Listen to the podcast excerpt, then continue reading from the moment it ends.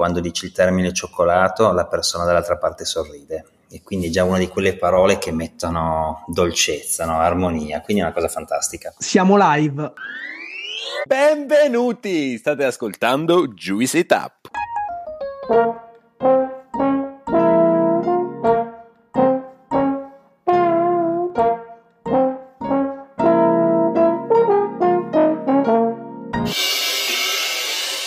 Sono Gianluca e con Claudio Alessandro siamo i fondatori di questo podcast e del progetto Juice. Oggi per la prima volta parliamo di cioccolato e lo facciamo con una delle istituzioni del cioccolato in Italia, Guido Castagna. Guido Castagna è un cioccolatiere piemontese che, partito dalla passione per la pasticceria, si è innamorato follemente del cioccolato, decidendo di farne la sua vita. Con Guido parleremo della filiera del cacao, dalle coltivazioni nella fascia equatoriale fino alla trasformazione di questo prodotto. Parleremo della storia del cioccolato e di quella del gianduiotto, prodotto iconico della tradizione del cioccolato in Italia, ma anche di sostenibilità ambientale e sociale di questo prodotto. Prima di cominciare, fatevi rubare qualche secondo. Se il podcast vi sta piacendo e volete sostenere questo progetto, lasciateci una valutazione dalla piattaforma su cui ci state ascoltando e veniteci a seguire su Instagram. Stiamo postando sempre più contenuti anche di esperienze che non raccontiamo sul podcast. Ora siamo pronti per partire. Ciao Guido, benvenuto su Juicy Tap. Ciao Gianluca, grazie, mi ha fatto piacere fare parte di questa bella chiacchierata. Allora, Guido, partiamo subito, raccontaci un po' chi è Guido Castagna, la tua storia, il tuo percorso e tutte quante le esperienze che ti hanno portato dove sei oggi. Guido Castagna è una persona qualunque, è una persona fortunata perché è riuscita a fare della propria passione un mestiere. Penso che la vita mi abbia fatto un po' pagare tutto, nel senso che non mi è arrivato mai nulla di regalato, ma mi ha sempre premiato molto bene. Io non sono un figlio d'arte, i miei non facevano il mestiere né di pasticceri, tantomeno di cioccolatieri. Una passione che mi è venuta perché vedere che un uovo con un po' di zucchero, un goccio di farina, veniva fuori un pan di Spagna, una torta paradiso, roba del genere, mi dava proprio gioia. Vedevo il bello della trasformazione, mi affascinava molto. In più, rispetto alla cucina, devo dire che c'era un pochino più di rigore anche un effetto un pochino più estetico preciso, no? Magari sai, due uova fatte bene sono una bella frittata, piatto buonissimo, ma anche esteticamente meno accattivante rispetto alla pasticceria. Ho fatto l'arte bianca, che non era proprio una scuola di pasticceria, ma bensì una scuola molto interessante perché ti insegnava tutte le varie tecniche molitorie, gli studi dei grani, si faceva l'estrazione delle ceneri, le proteine, quindi ti dava delle nozioni molto importanti sulle materie prime. Poi da lì sono iniziate le vicissitudini lavorative, quindi prima nelle cioccolaterie, ma io volevo fare il pasticcere, quindi è stato un caso, poi mi sono ributtato nella pasticceria perché essendo neofita io volevo toccare a tutto tondo questo mondo. Finché poi al ritorno del militare nel 94 ho aperto un bar pasticceria è un bar pasticceria anomalo all'epoca perché era vietatissimo fumare, quindi in quei tempi si fumava ancora dentro i locali, quindi ci tenevo che il prodotto fosse proprio pulito, puro. C'era una caffetteria di un certo tipo e la pasticceria fresca fatta ogni mattina, ma comprese tutte le colazioni, tutte le sfoglie, quindi c'era un bel lavoro dietro. Fino al 2001 sono stato lì e poi diciamo che la passione del cioccolato però mi affascinava tanto e quindi da lì ho deciso di spostarmi, quindi sono uscito da questa società ho iniziato a girare un paio d'anni, un po' a destra, a sinistra, all'estero, così informarmi di più su questo mondo del cioccolato per poi partire col marchio nuovo Guido Castagna Cioccolato. Devo dire che all'inizio l'impostazione era quella di voler lavorare alla nocciola Piemonte e quindi ci siamo attrezzati comprando, sai, il tostino, la macchina per, per raffinare, e soprattutto ci tenevo che ci fosse un ripieno a base di questa frutta secca che ha tante doti, innanzitutto è priva di grassi animali, colesterolo, lattosi e così via. E ha lunga conservazione in modo naturale, quindi è stupenda. Forse l'unico difetto rispetto alla classica ganache che però ti servono dei macchinari che dall'altra parte non hai bisogno, oltre che la nocciola è molto più cara della panna. Però queste sono delle scelte. Da cosa nasce cosa? Io sono sempre uno molto curioso e ho iniziato a fare la ricerca per trasformare il cacao in cioccolato. Ricerca cosa vuol dire? Che all'epoca i laboratori che producevano cioccolato ce n'erano veramente pochi, ma tuttora non ce ne sono tanti. Il cacao si trovava in grosse quantità ai vari porti, però il cacao, quello dozzinale, quindi per bene che noi potessimo lavorarlo, chiaramente l'industria vinceva sia da un punto di vista del prezzo, sia da un punto di vista di sistemazione della ricetta e così via. Quindi io che ho sempre avuto questo mio modo di ragionare, che ho sempre detto il 50% della ricetta lo fa l'ingrediente e l'altro 50% sta nel non rovinarlo perché non possiamo migliorarlo, non abbiamo ancora questi doni divini, sono andato alla ricerca di cacao. E sembra banale questa cosa, ma all'inizio chiaramente non era impossibile trovare del cacao in loco, quindi sono iniziate delle collaborazioni anche con l'ILA, l'Istituto Italo Latinoamericano che ha sede a Roma, a comunicare col Centro America, che sono le zone vocate per il cacao di qualità, dove è nato il cacao, e da lì sono iniziati anche dei viaggi, chiamiamole delle avventure, no? delle avventure lavorative che sono state stupende.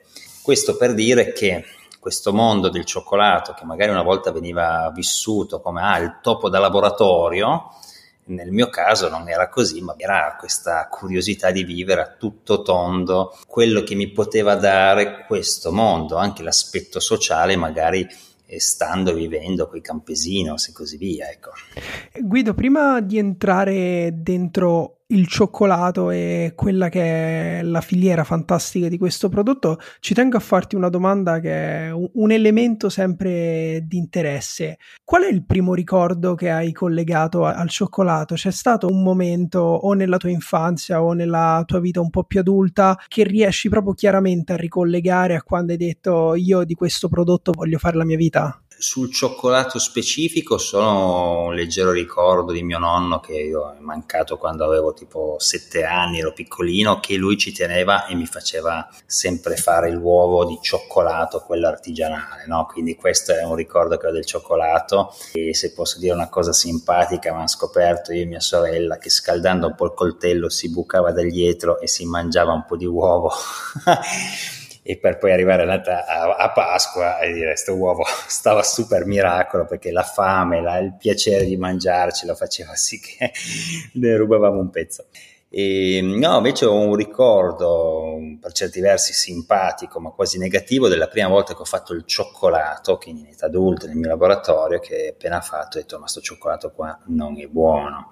Perché chiaramente il cioccolato appena fatto, se non trattato con i sali e compagni, è abbastanza aciduo, no? quindi il primo impatto è stato no, ma qua siamo lontani anni luce, per poi invece renderci conto che era un prodotto spaziale, ma ci sono andati almeno 15 giorni, da lì in poi c'è stata una maturazione. Ecco.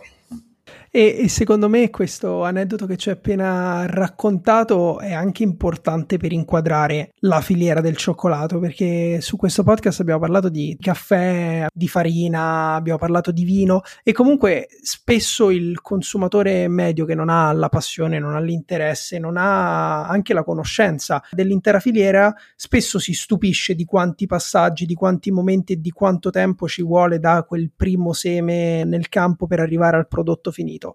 Noi qui su Juicy Tap siamo dei nerd, quindi non sentirti bloccato nell'utilizzare tecnicismi, nell'andare nel dettaglio, anzi, noi li adoriamo. Ci racconti tutta quanta la filiera del cacao dall'inizio alla fine come si fa a trasformare un frutto così diverso da quello che è il prodotto finale nella barretta di cioccolato, nel gianduiotto, nel cioccolatino che poi tutti quanti amiamo. Sì, molto volentieri tenterò di essere riassuntivo perché io potrei tenervi qua per due giorni a parlare di questo bel prodotto. La cosa che io trovo sempre affascinante sono due cose. Uno che quando tu parli di cioccolato non ti immagini mai che dall'altra parte ci sia un frutto come punto di partenza, chissà perché dal colore, l'insieme di cose. Due, un'altra cosa che mi piace molto è che quando dici il termine cioccolato la persona dall'altra parte sorride e quindi è già una di quelle parole che mettono dolcezza, no? armonia, quindi è una cosa fantastica. Bene, allora il cioccolato nasce su tutta la fascia equatoriale a 20 gradi nord e 20 gradi sud dell'equatore, in zone che devono essere chiaramente più o meno dai 0 agli 800 metri d'altezza e zone che devono essere tropicali. Faccio l'esempio, il deserto del Sahara è pienamente dentro questa fascia ma troppo arido, l'altipiano etiope è in questa fascia ma troppo alto perché è 2500 metri, quindi ci vanno le tre condizioni messe assieme. La pianta Teobroma cacao, cibo degli dei, che l'aveva catalogato Linneo, questo botanico svedese, nasce nel Centro America. Chiaramente un po' come da noi il vino, l'uva e così via, che tutti fanno la gara che è nato qua, è nato in Grecia, è nato in Francia, cioè, però il fulcro, il punto è qua, no? La stessa cosa è di là, si dice che sia nato prima in Messico, poi in Ecuador, in Venezuela, ma non importa, quella è la zona del cacao. Il cacao è un frutto che può ricordare un melone siciliano, per darvi l'idea, quello giallo, che può avere colorazioni diverse, che possono ricordare le mele, nel senso che può essere proprio giallo, può essere del verde acido, può essere un bordo lucido. E la caratteristica è che quando è maturo viene rotto, quando si apre all'interno c'è una sorta di pannocchia bianca e un filamento centrale che tiene tutte le fave. Quindi con la mano, con due dita si tiene questo filamento, con il resto della mano si tengono le fave e quindi come togliere gli acini d'uva alla rapa e qua lo tagliamo da questo filamento centrale. Queste fave di cacao sono circondate da una polpa gelatinosa che può ricordare vagamente il licis, quindi un po' acido, un po' fruttato, ed è molto piacevole. Ha solo una parte sgradevole che noi siamo abituati che tutte le polpe si staccano dal nocciolo e poi ti resta il nocciolo pulito. Invece questa non si stacca dal nocciolo, a un certo punto comincia a diventare filamentosa, quindi un pochino sgradevole questa parte. Ma detto questo, il prodotto è buono, ma non è un frutto da mangiare così. Cosa succede? Queste fave di cacao vengono messe dentro delle casse di legno, grosse circa un metro cubo, che prendono il nome di casse di fermentazione, perché avviene la fermentazione alcolica, cioè la stessa che c'è un po' in natura, che si ripete nella lievitazione dei panettoni, del pane, nella produzione del vino, della birra e così via. Cosa succede? Gli zuccheri si trasformano in alcol e anidride carbonica e quindi questo liquido che viene a formarsi dalla polpa fermenta, poi chiaramente verrà eh, tolto. La fava di cacao cambia la struttura, diventa leggermente più larga, cambia il colore perché tendenzialmente o è bianca o è violacea, quindi diventano comunque marrone più chiara, più scura e cambia chiaramente l'aspetto aromatico. Questa fermentazione dura circa 6 giorni e tolto i primi due giorni che stanno nella stessa vasca, le altre vasche vengono cambiate ogni giorno perché chiaramente non hai un prodotto liquido come il succo d'uva che quindi lo puoi rimestare, bensì tu hai un ammasso enorme di queste fave, quindi devi calcolare che l'ultima fava al fondo rimestandola nella cassa a fianco diventerà la prima in alto. In questo modo si ossigena e quindi partono i batteri aerobici, quindi è una fermentazione che sia la parte aerobica che anaerobica. Questa fermentazione poi viene bloccata come con l'essiccazione, cioè viene esposta al sole e si fa asciugare. Un altro punto molto importante, perché se si asciuga troppo bruscamente fa l'effetto un po' rosbif, cioè che fuori sembra secca ma dentro è umida e quindi sviluppa le muffe. Se si secca troppo lentamente corriamo il rischio che la fermentazione continui ad andare avanti e quindi porti poi dei retrogusti sgradevoli. Tra l'altro eh, di solito viene fatta su dei cassettoni di legno enormi con un tetto che gli corre sopra perché essendo zone tropicali quasi ogni giorno piove quelle due ore viene giù una marea d'acqua ma subito dopo esce il sole quindi boh, il gioco è ripararle dall'acqua. Una volta che queste fave sono secche, intorno al 6-7% di umidità per darvi un'idea, un dato tecnico, vengono messe in sacchi di liuta, da lì partono, vanno in giro per il mondo. Noi abbiamo dei cacao che sono già pregiati, vengono già selezionati, hanno dei prezzi molto elevati rispetto agli altri, ma c'è una differenza aromatica fondamentale, ma anche come resa di scarto finale, quindi cioè, diciamo che sia un ottimo compromesso. Quando noi le riceviamo cosa facciamo? Prima una selezione manuale per togliere quei piccoli scarti che ci possono ancora essere o la fava di cacao che magari è troppo piatta, piccolina, che in cottura brucierebbe e si fa la cottura. La cottura è più o meno come le macchine del caffè, quei tostini circolari che girano. Hanno temperature molto più basse, velocità più basse, sistemi un po' diversi. La cottura serve prevalentemente per tre motivi. La prima è che andiamo a fare una sorta di pastorizzazione, quindi noi abbiamo avuto una fermentazione, abbiamo delle cariche batteriche elevate, quindi col calore andiamo a uccidere un po' queste parti batteriche. La seconda andiamo a togliere quel 6-7% di umidità e la terza è la reazione in Maillard. Ma per darvi l'idea che cos'è? La reazione in Maillard detta volgarmente è caramellizzazione delle proteine contenute all'interno del nostro prodotto. Forse l'esempio più eclatante che possiamo avere è quando facciamo l'uovo al padellino, no? L'albume, che è altamente proteico, è semiliquido, trasparente, e ha un determinato sapore. Man mano che lo cuociamo c'è una denaturazione della proteina, quindi cambia struttura, cambia colore e cambia sapore. Ma se continuiamo a cuocerlo vediamo che i bordi caramellano, ok? Quindi questa è la reazione Maillard. Quindi se noi stiamo al di sotto di determinati tempi e temperature per quanto riguarda il cacao, magari avremo delle note poi un po' vegetali, verde, fieno, erba, quindi non così piacevoli per poi avere le prime note torrefatte, caffè, caramello, bruciato e via. Ecco. Però questo è un punto molto importante perché noi non possiamo cambiare il gusto della nostra fava di cacao, però possiamo dargli il giusto valore. Successivamente cosa succede? C'è la rottura del cacao e si forma la buccia. La buccia è uno scarto, la granella è il punto di partenza e il cioccolato, diciamolo così. Questa granella, se noi la raffiniamo, diventa un 100%. Per legge il 100% non si può chiamare cioccolato, ma si può chiamare solo massa. Per chiamarlo cioccolato in Europa deve avere lo zucchero, quindi dal 99%, quindi vuol dire che c'è l'1% di zucchero, prenderà il nome di cioccolato. Che ci sia l'1, 2, 3%, non ci sia, non ce ne accorgeremo mai perché è sempre allappante, sempre molto forte. Ma torniamo un attimo indietro, quando noi abbiamo formato questa massa di cacao, quindi questo 100%, possiamo scegliere di prendere due strade. Una che la mettiamo dentro una pressa, quindi per pressione e per calore otteniamo il burro di cacao da una parte e il cacao in polvere che usiamo classico nella pasticceria dall'altra. L'altra strada invece è di aggiungere dello zucchero e formare i cioccolati.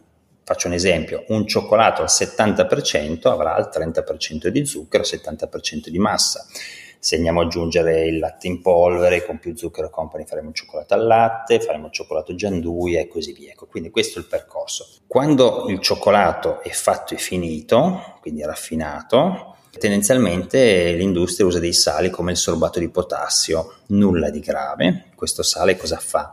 Abbatte la parte acidula del cacao ma allo stesso tempo abbatte un po' la parte aromatica. Noi invece non trattiamo con i sali i nostri prodotti, ma vi lasciamo questi cioccolati minimo sei mesi fermi. Per darvi l'idea cosa succede, è un po' come quando una semplice bottiglia di un vino molto semplice, senza nessuna pretesa, una barbera, essendo io piemontese, viene imbottigliata, non è che 15 giorni dopo si apre e si beve perché senti che sto vino si dice in gergo che è crudo, che non è ancora pronto. Stessa cosa capita col cioccolato. Tra l'altro ho dimenticato di dire un fatto importante che noi abbiamo fatto un disciplinare col Politecnico di Torino dove compriamo il cacao in cooperative certificate senza sfruttamento minorile perché il costo lavoro fa il 40% di produzione mondiale e ha un grosso problema di sfruttamento minorile, quindi noi non vogliamo avere a che fare con questa cosa qua, che il personale è assunto in azienda tutto l'anno, che gli scarti di lavorazione come le bucce che dicevo prima delle fave di cacao in parte sono usate per una tisana, in parte invece vengono date a una cascina, la cascina bramante che le dà come parte integrante del mangiare delle vacche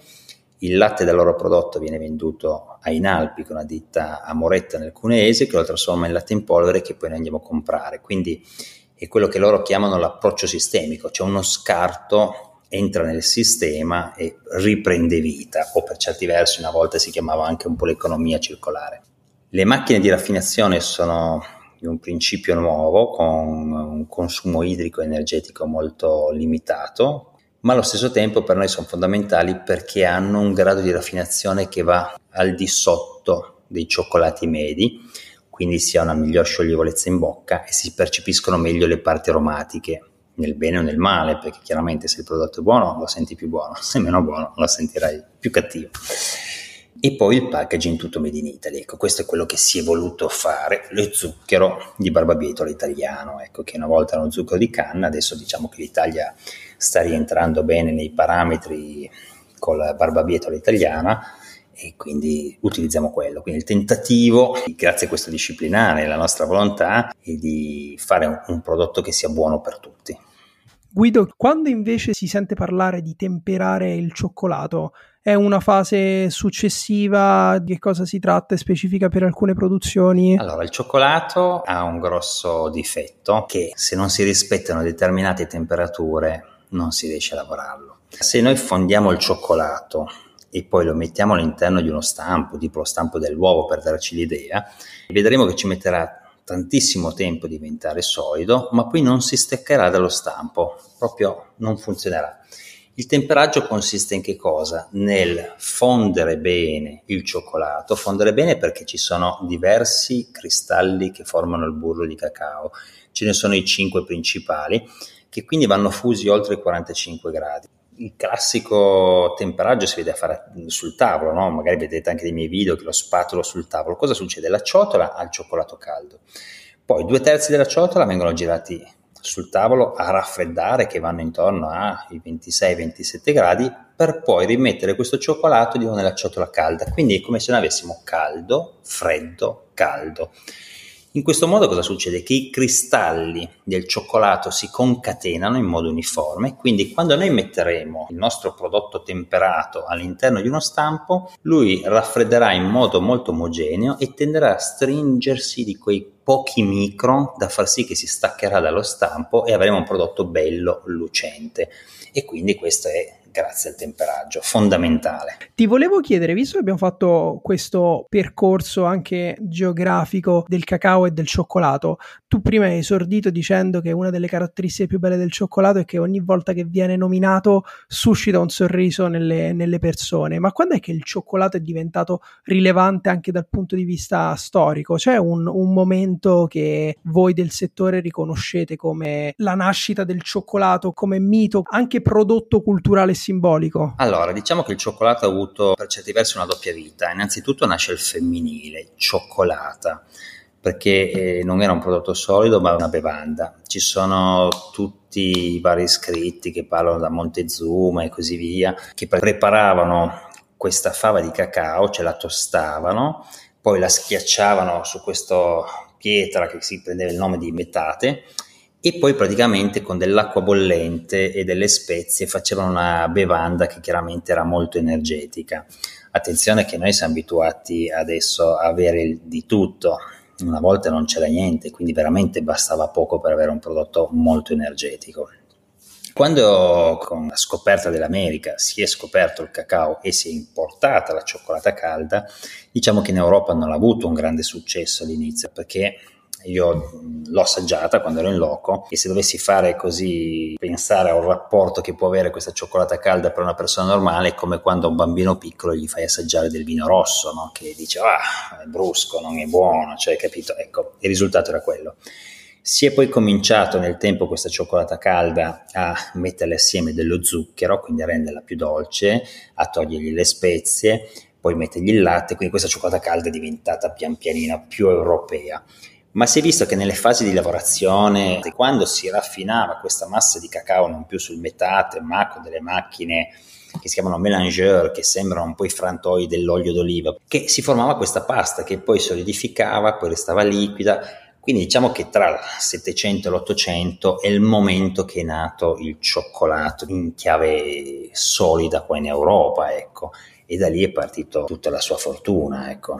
Torino è una delle città papabili dove è nata la barretta di cioccolato. E di nuovo torniamo indietro, eh, chi dice che è nata in Inghilterra, chi è Firenze, chi è Torino, chi è in Francia, ma non importa, il periodo era quello, le corti erano quelle, quindi si passava da corte in corte e quindi il prodotto arrivava. La cosa però simpatica è che come il caffè espresso si utilizza un prodotto che arriva sempre dalla fascia del cacao ed è stata sviluppata qua. Lo stesso cioccolato è stato sviluppato qua, ma la pianta è dell'altra parte del mondo. Cioè siamo stati bravi a prendere un prodotto di un'altra zona e riuscire a dargli delle caratteristiche, delle connotazioni completamente diverse.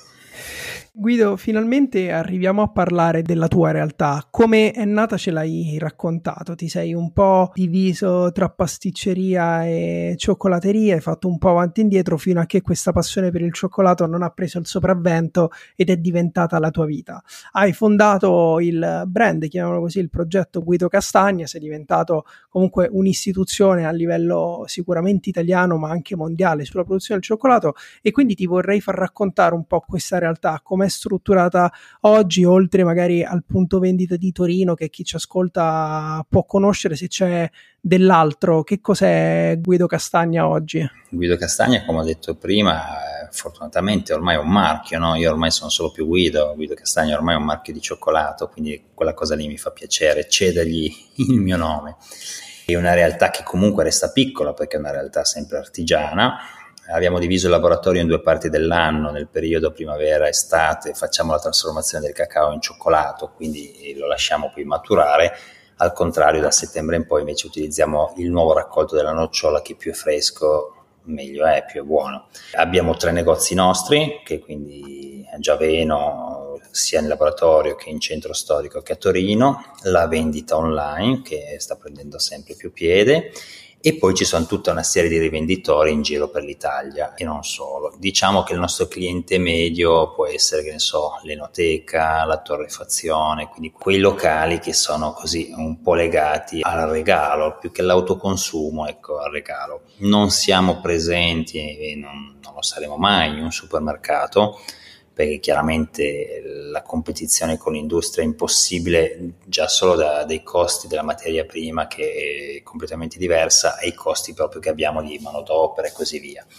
Non so cosa sarà Guido Castagna nel tempo, abbiamo tantissimi progetti belli e adesso stiamo facendo tutto uno sviluppo di, di un progetto di un cioccolato senza zucchero, di alcuni prodotti proteici che non arrivano dalla multinazionale come spesso avviene, ma in chiave artigianale, quindi riuscire a fare, che ne so, un muesli proteico con la nocciola Piemonte IGP, le fave di cacao del Madagascar, cioè tentiamo di dargli dei, dei valori aggiunti. Quindi è un'azienda che piccolina, non sarà mai tanto grande, perché proprio dovendo rispettare questi tempi eh, diventa difficile voi calcolate che quasi tutti comprano il cioccolato, quindi se arrivano delle commesse grosse basta comprare più cioccolato. Noi invece che lo produciamo, lo lasciamo lì maturare, a un certo punto il cioccolato è quello. Se produciamo 100 dobbiamo farci bastare 100, l'anno dopo faremo che ne so 110, 120, ma non potremo soddisfare la richiesta di un cliente che arriva e dice voglio 100 Ahimè ci è già successo, abbiamo dovuto dire di no, però questo fa parte di un discorso qualitativo che secondo me è fondamentale, qualitativo un po' in tutto, quindi questa è un po' la Guido Castagna che, che al momento stiamo rappresentando. Ecco.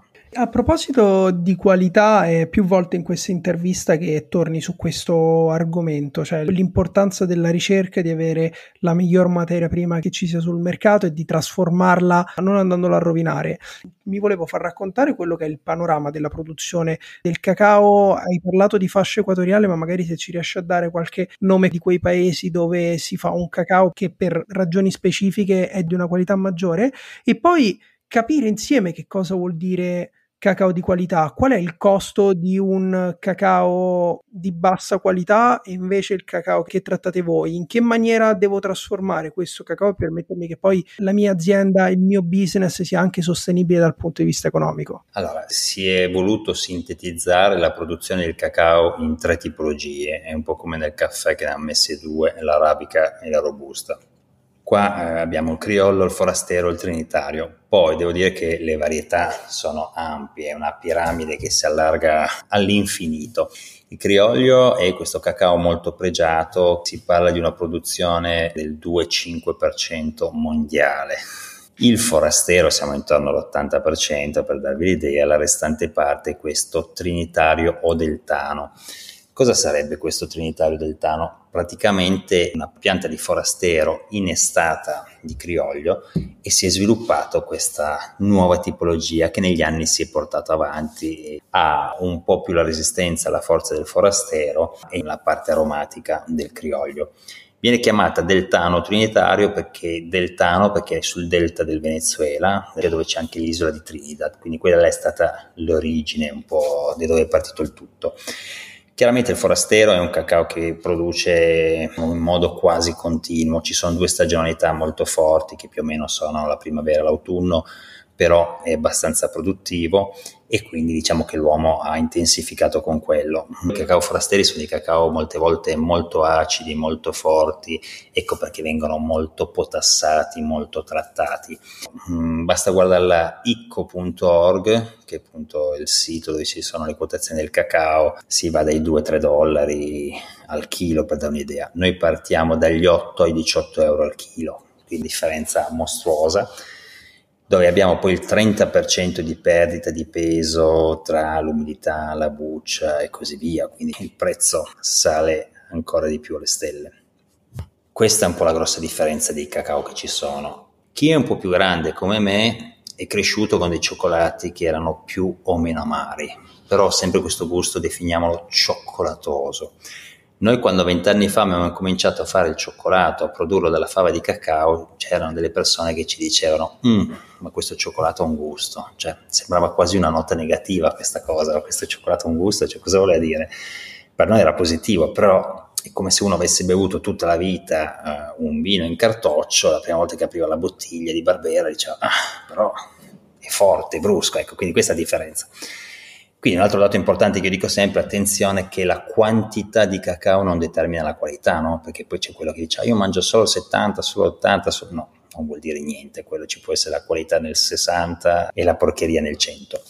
Diciamo che rispetto al mondo dell'uva, nel mondo del cacao ci sono un po' più delle fasce che sono un pochino più legate a, al paese di produzione. Poi all'interno ci sono le varie sfaccettature, ma per darti un'idea, un cacao venezuelano tendenzialmente pannoso, cremoso, ricorda la frutta secca, la nocciola, la mandorla, i fiori bianchi. Un cacao del Madagascar al 99% è sempre molto acidulo, molto fruttato, quindi può ricordare ribes, lamponi, oppure anche agrumato, no? verso, che ne so, mandarino, pompelmo rosa molto ricco, un effetto fiammifero che proprio senti ah, in bocca quanta ricchezza, per poi però chiudersi con la quantità di tannini eccessivi sulla lingua e quindi ti smorza un po' il tutto. Quindi il primo cacao sarà un cacao molto delicato, ma ti durerà in bocca per tantissimo tempo. Il secondo invece sarà un effetto fiammifero che ti durerà poco. Il cacao dell'Ecuador, la Riba Nacional Forastero, è un cacao forastero, ma rientra nei cacao fini, che è molto pregiato, quello che ti sembra più fondente, con delle note di liquirizia. Quindi ognuno ha delle sue tendenze. Infatti noi abbiamo questi tre paesi che sono i paesi principali, no? Venezuela, Ecuador, Madagascar, perché sono completamente diversi, quindi le lavoriamo in purezza. In più però con questi tre facciamo anche la miscela che utilizziamo per fare, che ne so, il cioccolatino ricoperto e così via, che è un 64%, che è un po' più soft senza essere troppo forte e allora viene fuori un bel bouquet, no? Perché è la parte acidula del Madagascar, la parte pannosa e cremosa del Venezuela e così via. Ecco, quindi questa è un po' la differenza grossa che noi abbiamo e che possiamo creare producendoci il tutto. Mi è piaciuto tanto questo parallelismo tra cioccolato, caffè e vino e voglio continuare su questa strada facendoti una domanda. Dal punto di vista invece un po' più climatico, di altitudine e altre diciamo caratteristiche di questo tipo, c'è un impatto sul cacao o rispetto al caffè impatta meno? Ma allora, sì, in parte può impattare, impatta più che l'altezza proprio la zona dove sono esposte le piante. Per farti un esempio, diverse zone che sono affacciate sul mare, effettivamente anche il cacao ha una sapidità più spinta rispetto a altre zone forse metterei più la differenza tra montagna e mare, ma proprio mare-mare, ecco, quindi non è neanche tanto l'altezza, ma dove si trova. Interessante. Ci hai già raccontato di quelli che sono i tre paesi di origine da cui prendete il cacao, Venezuela, Ecuador, Madagascar. Di questi paesi, più o meno con quanti produttori lavorate? Perché ci hai già raccontato un po' il sistema integrato con cui producete e assicurarvi che non ci sia sfruttamento minorile, che le condizioni di lavoro all'interno delle piantagioni di cacao siano di un certo tipo, una volta che vi arriva la materia prima, anche il modo in cui questa viene trattata. Però dal punto di vista dell'approvvigionamento, quanti sono più o meno i produttori con cui lavorate? Sono sempre gli stessi? Cambiano? Allora, tendenzialmente noi abbiamo l'abitudine che quando ci troviamo bene con un fornitore continuiamo con lui. Chiaramente, mentre qua in zona, la Nocciola Piemonte, siamo a 60-70 km, c'è un rapporto molto diretto e più facile, qua se dall'altra parte del mondo chiaramente è un pelo più impegnativo, però andando anch'io fisicamente sul posto i rapporti si instaurano.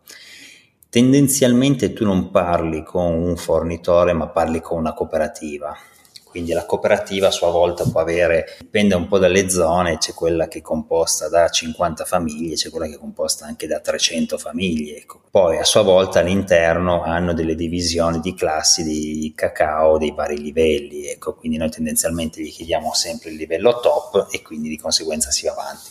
Gli anni si lavora sempre con i soliti e per ogni paese ce ne possono essere massimo due, tre.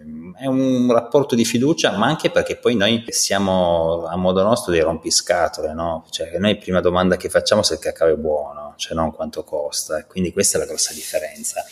E loro si sentono anche valorizzati. Una cosa carina che noi facciamo è quando andiamo sul posto e con il loro cacao trasformarglieli davanti con una piccola molazza, questo piccolo frantoio che ti dicevo prima, e lavorargli due o tre cacao diversi, fargli vedere che differenze ci sono, perché loro magari sono molto forti nella parte prima, raccolta, fermentazione, essiccazione, ma poi un po' meno sulla parte dopo, anche perché magari sono meno attrezzati. Quindi questo eh, aiuta a crescere entrambi e ti assicuro che quando mangiano qualcosa di buono eh, gli fa piacere anche loro e da lì l'asticella cresce, cioè è una questione culturale, bisogna veramente solo confrontarsi uno con l'altro e crescere tutti assieme. Wow, bellissimo. E non tante settimane fa abbiamo intervistato Francesco Sanapo, che è un, un torrefattore, un produttore di caffè. E tra le vostre storie, insomma, soprattutto nel contatto con i produttori nei loro paesi di origine, vedo tanti contatti e questo mi piace. E ti faccio un'ultima domanda per chiudere la parentesi brand Guido Castagna. Per avere un'idea più o meno quanti chili di cacao lavorate ogni anno che poi si trasformano in, in quanto cioccolato? Noi lavoriamo mediamente su 8-10.000 kg e poi dipende cosa ne vai a fare di questo cioccolato. Faccio un esempio, calcola, facciamo 10 che cifra tonda, già il 30% non scarto e quindi fa già solo più 7000 di prodotto finito. È chiaro che se fai un cioccolato al 70%, 80%, se lo usi in purezza come massa, è buono. Se fai già un cioccolato al 70%, mettendogli quel 30 di zucchero vai già a recuperare lo scarto. E chiaramente molto di più perché noi lavoriamo poi intorno anche agli 8000 kg di nocciole, quindi quindi già solo il gianduiotto prende quella percentuale di cacao e così via e quindi di conseguenza il tutto sale. Non voglio semplificare perché poi non sarebbe corretto, però diciamo che nel caffè una volta che c'è una corretta torrefazione e poi o si vende in grani o macinato in determinati modi da moca ad espresso, diciamo che la lavorazione di per sé è finita Invece, come ti dicevo prima, noi abbiamo veramente tanti passaggi, ma oltre ad avere tanti passaggi che quindi possono anche rovinare di più sto cacao, eh, attenzione, abbiamo tanti modi in più per poterlo utilizzare. No? Lo stesso Gianduiotto è nato oh, da un problema legato all'embargo napoleonico, quindi cosa è successo? Si è iniziato a mescolare la nocciola Piemonte presente in loco con le fave di cacao, quindi è nato questo quarto cioccolato, no? Poi perché chiamarlo quarto cioccolato? Il cioccolato bianco non esisteva ancora all'epoca perché non c'era ancora il latte in polvere, quindi se proprio volessimo sarebbe il secondo cioccolato, il primo era il fondente. Ma vabbè, lasciamo stare, questa è una battuta tutta mia, è un po' di campanilismo. È affascinante la storia del gianduiotto perché come raccontavi prima, sicuramente la scuola piemontese, la scuola torinese è una delle più famose legate al cioccolato in Italia e il gianduiotto ne è un po' diventato il simbolo. Assolutamente sì e ti dirò di più. Io sono a capo di un progetto di riconoscimento del gianduiotto di Torino IGP. Ci hanno collaborato assieme quattro università con tutti i loro professori, la Camera di Commercio di Torino, e il nostro comitato che sta diventando un consorzio, quindi per eh, così creare questo riconoscimento.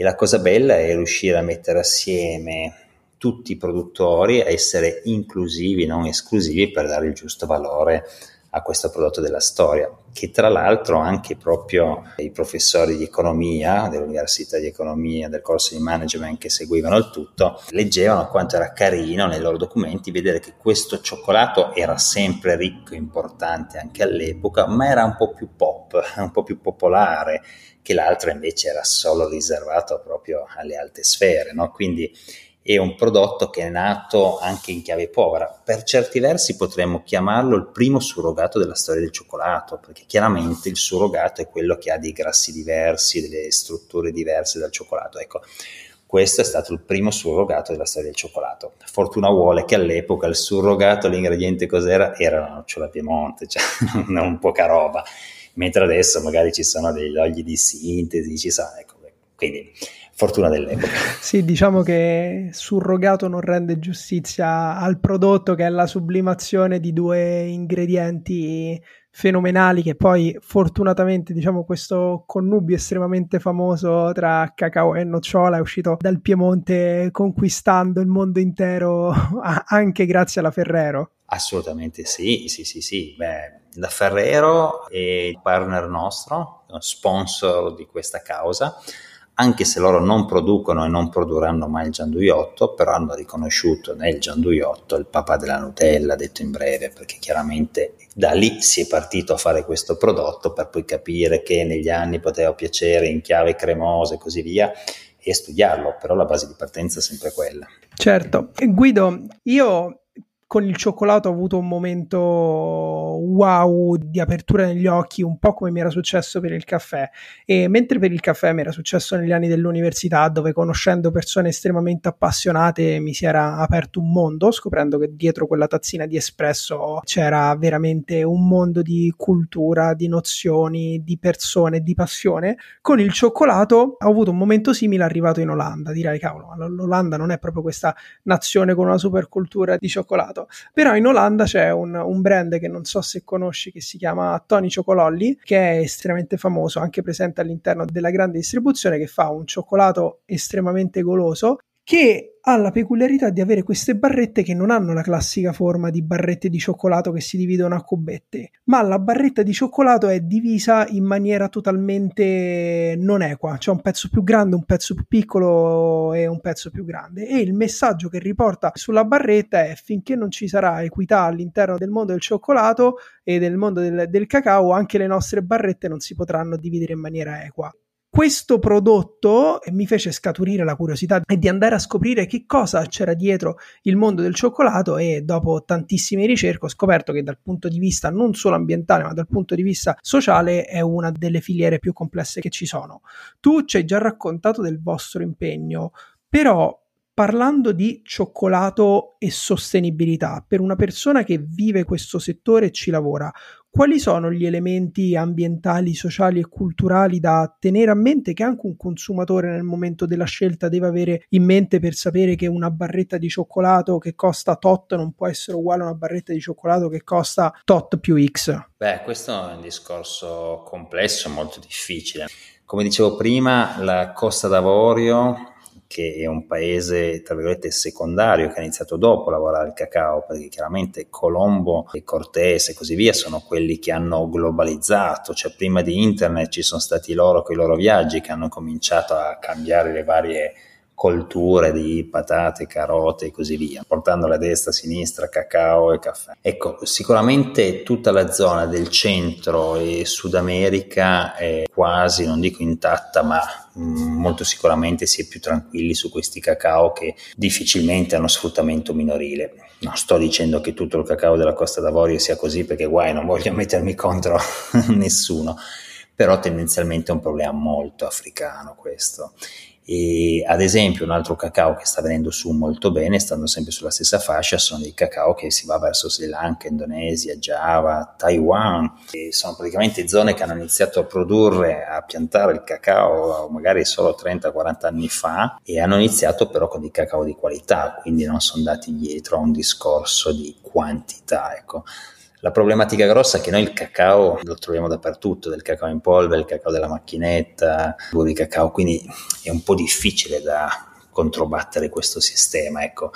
O fanno un'azione, se ne parla spesso, però poi viene sempre rimandata questa asticella a qualche anno successivo per far sì che si vada a battere questo discorso di sfruttamento minorile, ma le multinazionali al momento non ce la fanno. Ecco. No, c- certo, per, per, fare la voce del consumatore la cosa che mi stupì, anche poi andando a vedere vari reportage, se non sbaglio anche lo stesso report ne, ne fece uno, dove anche del cioccolato certificato con certificazioni grosse, cioè non la certificazione di Gianluca, ma si andava poi all'interno di queste coltivazioni e comunque si trovava del lavoro minorile perché è proprio la complessità di queste filiere che nel momento in cui ci sono così tanti passaggi e per forza come tutto quanto il sistema alimentare ci deve essere un livello di fiducia perché io se mangio il cioccolato di Guido Castagna è perché mi fido del brand Guido Castagna, mi, mi fido di Guido. Se mi fido di una determinata certificazione, la certificazione biologica, la certificazione fair trade, è perché devo avere fiducia di quel sistema, devo essere sicuro che chi ha messo quel timbro abbia fatto le cose come devono essere fatte e poi scoprire che anche dietro certificazioni di un certo tipo comunque ci sono le, stesse condizioni che ci potrebbero essere in un cioccolato X per un consumatore è anche sconfortante. Ma allora io di chi mi devo fidare per prendere delle decisioni. Tanto vale che compro il cioccolato che costa meno, almeno non vengo preso in giro. Oh, su quello pienamente d'accordo. Il problema principale si riscontra comunque nelle aziende molto grosse con dei prodotti che costano veramente poco. Ecco, quindi questa è un po' la, la problematica principale. Poi ci sono invece le frodi, che sono quelli che invece ti spacciano un prodotto artigianale che te lo danno industriale. Infatti il report aveva fatto vedere anche alcune azioni come queste che erano molto scorrette, che andrebbero penalizzate in modo pesante perché comunque fanno vedere che tu vai nella pasticceria più importante di questa zona d'Italia, tal dei quali dove addirittura dice che produce from bean to bar, che fa tutto il ciclo produttivo, invece compra il cioccolato da un'altra parte, che questo qua compra magari a sua volta il cioccolato senza controlli. Ecco, questa è un po' la difficoltà di fondo. Diciamo che però c'è una grossa problematica che potrebbe essere risolta in parte, cioè ci andrebbe anche una sorta di nomenclatura tipo from bean to bar che va bene, ma tu per scrivere o dire from bean to bar dovresti avere una sorta di certificazione, quello allora aiuterebbe tanto perché il problema di fondo che conosco diverse aziende che dicono che loro producono in modo from bean to bar perché teoricamente produrre from bean to bar comunque ha dei costi elevati e poi invece non lo fanno, no? Quindi ci andrebbero dei controlli che dicono ok, tu dici questo, fai questo, perfetto, dimostralo. Noi per fare la differenza, per dire già solo nei nostri cioccolati, magari mettiamo negli ingredienti, invece di scrivere massa di cacao, come comunemente mettono un po' tutti perché comprano il cioccolato della multinazionale dove c'è scritto massa di cacao, noi mettiamo fave di cacao. Cioè per darti l'idea che l'idea di partenza è la fava di cacao, che poi va in massa, ecco. C'è anche un bellissimo libro, bello per modo di dire, come documento, che si chiama Cioccolato amaro di Karoloff e il sottotitolo è Il lato amaro del dolce più buono del mondo. E questo parla di quanti giornalisti sono andati a far capire quello che sta succedendo, dove diversi di questi li hanno proprio uccisi, li hanno fatti fuori. Quindi questa è una problematica importante. Una comunicazione che sia il più trasparente e aperta possibile con il consumatore aiuta per il consumatore formarsi e secondo me ed è un qualcosa su cui battiamo sempre qui su Juicy Tap è la base perché un consumatore sicuramente informato può compiere delle scelte più consapevoli e in questa direzione sicuramente vanno questi consigli che anche involontariamente abbiamo dato, il libro Cioccolato Amaro, il reportage di Report che come stile giornalistico d'inchiesta può piacere o meno, ma almeno personalmente ho un ricordo molto buono di quel reportage fatto sul cacao.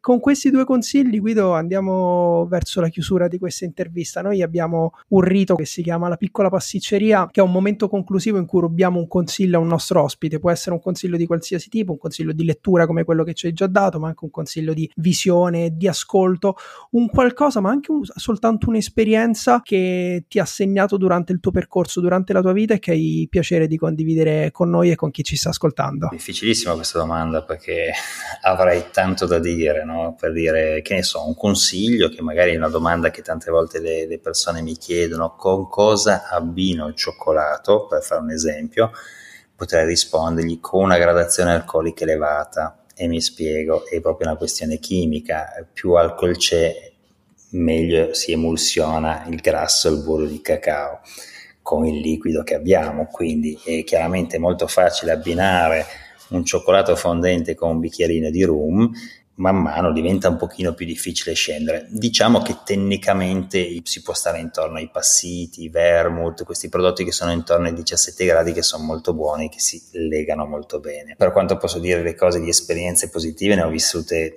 tantissime stupende. Una delle cose più belle che io faccio quando vado nelle piantagioni è vivere con i campesinos. I campesinos sono gli agricoltori del posto e quindi ognuno mi porta a modo suo a vivere quel turismo lavorativo dove non vai a vedere le classiche zone dove andresti da turista, ma vivi con la gente del posto e magari su un marciapiede seduto lì apri una foglia di banano e dentro c'è una specie di polentina che è un piatto tipico loro che te lo raccontano, te l'hanno fatto, te l'hanno portato. Ecco, quindi quello che io dico sempre è che questo mondo è, è curiosissimo, no? E quindi bisogna lasciarsi un po' cullare da queste onde e aprirsi un po' perché si apre un mondo e non vedere il cioccolato anche in modo proprio sintetico, preciso, come ah, il cioccolato lo mangio dolce, è fatto così, il cioccolato è la sfaccettatura del cacao, ecco.